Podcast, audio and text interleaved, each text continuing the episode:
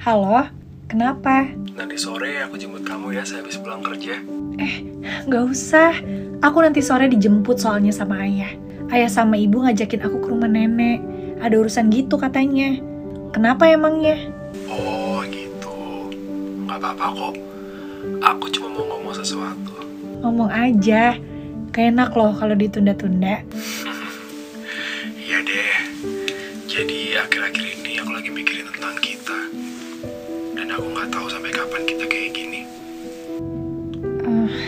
Maksudnya?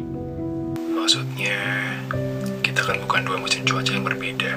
Yang nggak pernah ketemu meski tahun yang sama. Kalaupun kita memang musim cuaca, aku mau jadi musim yang kamu suka. Kamu mau nggak satu musim cuaca sama aku?